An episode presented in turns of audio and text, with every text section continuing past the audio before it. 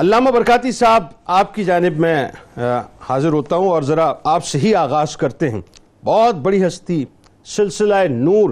ذرا محبتوں کے، عقیدتوں کے کچھ رنگ تو بکھیریں۔ حضرت فاطمہ بنت امام موسیٰ علیہ السلام کی بارگاہ میں کہ بنیادی تعارف ذرا لوگوں کو بتائیے کہ کتنا حسین سلسلہ نور ہے۔ جی، بسم اللہ الرحمن الرحیم۔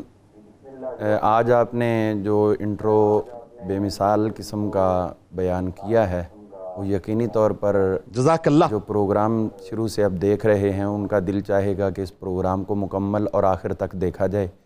تو یہی ایک چیز ہوتی ہے کہ انسان کے دل کے اندر جو جذبات ہوتے ہیں وہ زبان کے ذریعے ظاہر ہوتے ہیں تو پھر وہی کام نور نالا نور بن جاتا ہے۔ تو آپ کے انٹرو کے بعد تعارفی کیفیت تو ویسے ہی کافی حد تک آپ کے اپنی زبان سے ادا ہو چکی ہے۔ ہم بھی اپنا حصہ ڈالنے کی کوشش کرتے ہیں۔ حضرت جناب جناب۔ سیدہ فاطمہ بنت امام موسیٰ کاظم یہ وہ عظیم المرتبت ہستی ہیں کہ جن کو ایک ایسے ماحول کے اندر آنکھ کھولنے کا موقع ملا جو نہ صرف علم کے ساتھ بھرپور اور منور تھا بلکہ جس وقت اس کے اندر اللہ تعالیٰ کی طرف سے جو عطا کردہ انعامات ہیں جو خصوصیات ہیں ائمہ اکرام کی صورت میں وہ سارے فیوز و برکات بدرجہ عتم موجود تھے۔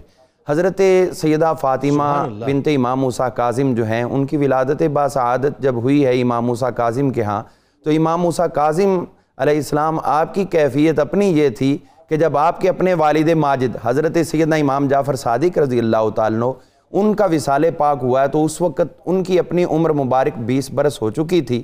اور بیس برس جو آپ نے اپنے والد گرامی کے زیر سایہ وقت گزارا ہے جو فیوز و برکات ظاہری طور پر بھی حاصل کیے باطنی طور پر بھی حاصل کیے پھر اس کے بعد وہ امام علی رضا آپ کے اپنے لخت جگر ان کو تفویض ہوئے۔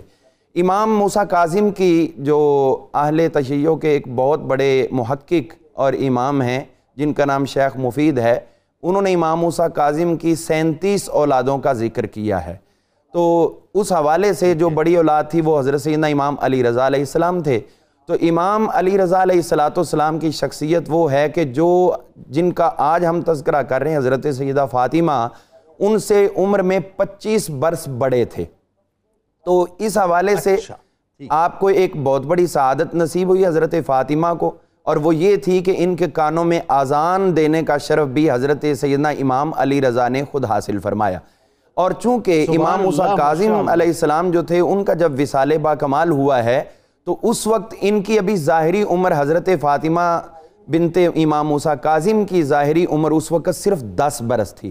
تو دس برس سے پہلے جی۔ پہلے جو بھی تعلیم و تربیت تھی والد گرامی قدر نے اپنی عنایت کی لیکن ان کا وہ ٹائم تھا کہ کبھی وہ جیل کے اندر کبھی جیل سے باہر کبھی آپ کو پابند سلاسل کہیں کر دیا جاتا کبھی کسی اور علاقے میں بھیج دیا جاتا۔